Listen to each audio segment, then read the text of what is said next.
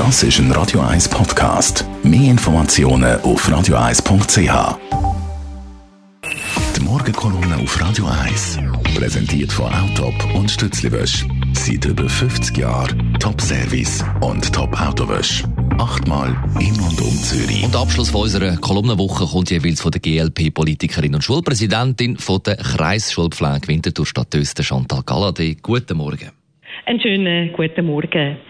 Vorgestern hat der Zürcher Gemeinderat das Postulat überwiesen, dass Gewalt gegen Homosexuelle soll erfasst und bekämpft werden. Zürich ist da damit eine Ausnahme. Immer wieder erleben Menschen aufgrund von ihrer sexuellen Orientierung Gewalt, Beleidigungen und Herabsetzungen. In Deutschland zeigt die Statistik, dass die Gewalt zugenommen hat. Die Schweiz verzichtet auf so eine Statistik, weil Aufwand und Ertrag ungünstig sind.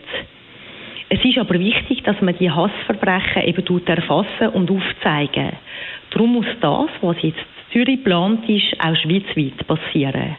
Im nächsten Februar stimmen wir über die Erweiterung der Antirassismus-Strafnorm ab. Heute kann sich vor Gericht wehren, wer aufgrund von seiner Rasse, Ethnie oder Religion diskriminiert wird. Der gesetzliche Schutz will man jetzt ausdehnen auf Menschen, die aufgrund von ihrer sexuellen Orientierung oder Geschlechtsidentität beleidigt oder diskriminiert werden. Und das ist auch richtig so, dass das in Zukunft soll verboten werden.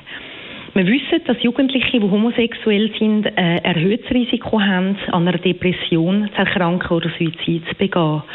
Und das hat ganz viel mit der Gesellschaft zu tun.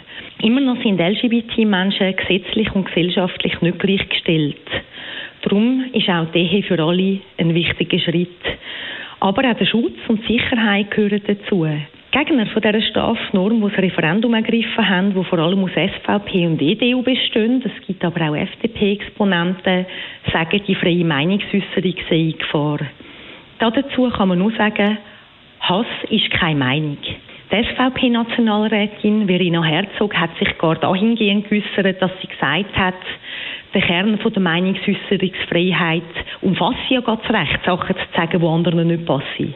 Sie verwechseln da ein paar Sachen. Meinungsäußerungsfreiheit ist ein ganz höchstes Gut und das verteidige ich auch.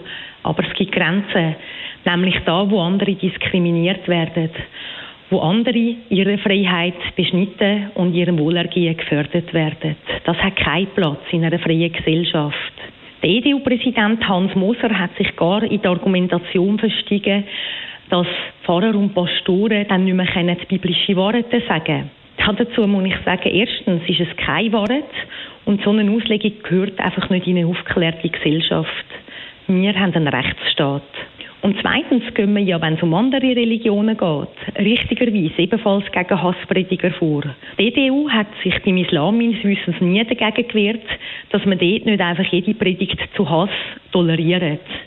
Das soll jetzt vor ihrer eigenen Haustür kehren. Hass und Diskriminierung sind nicht tolerierbar. Nicht unter dem Deckmantel der Religion und nicht unter dem Deckmantel der Meinungsäußerungsfreiheit. Die Morgenkolumne auf Radio 1.